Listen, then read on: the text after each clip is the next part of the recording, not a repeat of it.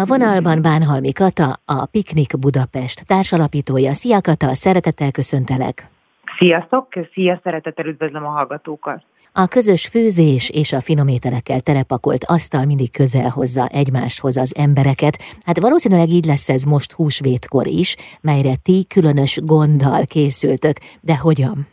A Piknik Budapest eredeti célja az a gasztronómiai vállalkozásoknak a fejlesztése, de az elmúlt évek munkája alapján egyre inkább ráláttunk, hogy a gasztronómia jóval több annál, mint hogy a vállalkozásokról vagy a jól megkomponált ételekről beszélgessünk, azok a pillanatok és élmények, amiket átélünk akár egy étteremben, vagy otthon, azok nagyon meghatározzák azt, hogy hogyan érezzük magunkat, és ez inspirálta azt a kampányt, amit most a Piknik és a Mastercard közösen csinál húsvét alkalmából.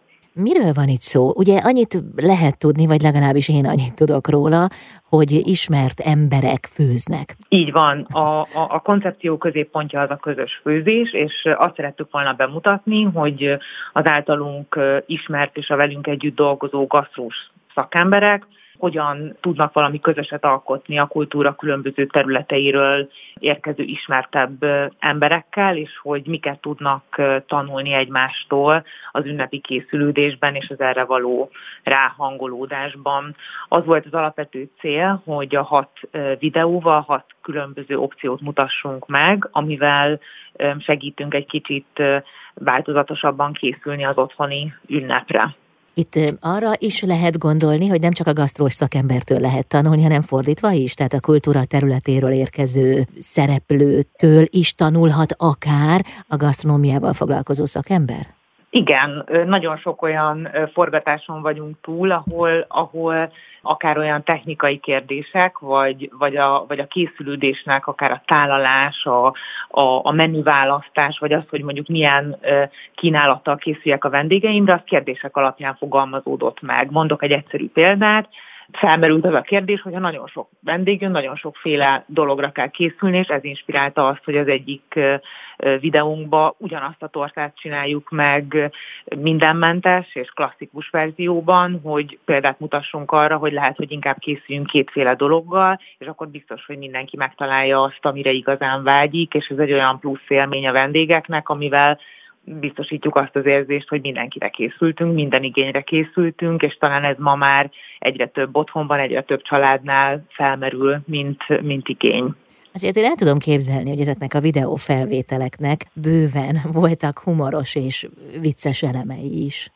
Hát nekem az egyik kedvenc ilyen jelenetem, ahol a, a Karajos Gábor és a Nyári Luca pont a, a, a húsmentes húsvéti menüt csinálták, és igazából a Luca kifakadt, hogy ő, ő, őt nagyon sokan megszólják, hogy ő nem tud jól hagymát vágni, és hát hosszú perceken keresztül néztük azt, hogy a Luca megmutatja, hogy ő hogy vág hagymát, elmondja, hogy milyen kritikákat kapott a hagyma vágásra, és hát ugye van egy nagyon jellegzetes stílusa, hogy ő mesél a, a dolgai, dolgairól, és ezt a Gábor pedig lereagálta, egy picit tanította, és megnyugtatta, hogy nagyon jól vágja a hagymát. Úgyhogy, úgyhogy mindannyiunkban vannak azt hiszem, hogy ilyen jellegű ilyen kérdések, amikor a konyhába készülődünk, hogy mit tudnánk egy kicsit még jobban csinálni. Uh-huh. Jordán Adél is szerepel a videótokban. Így van, Palotás Péter, a budaörsi halpiacnak a tulajdonosa mutat be egy halételt, amit az Adél tanult tőle, és ráadásul éttermi körülmények között forgattuk ezt az adást, úgyhogy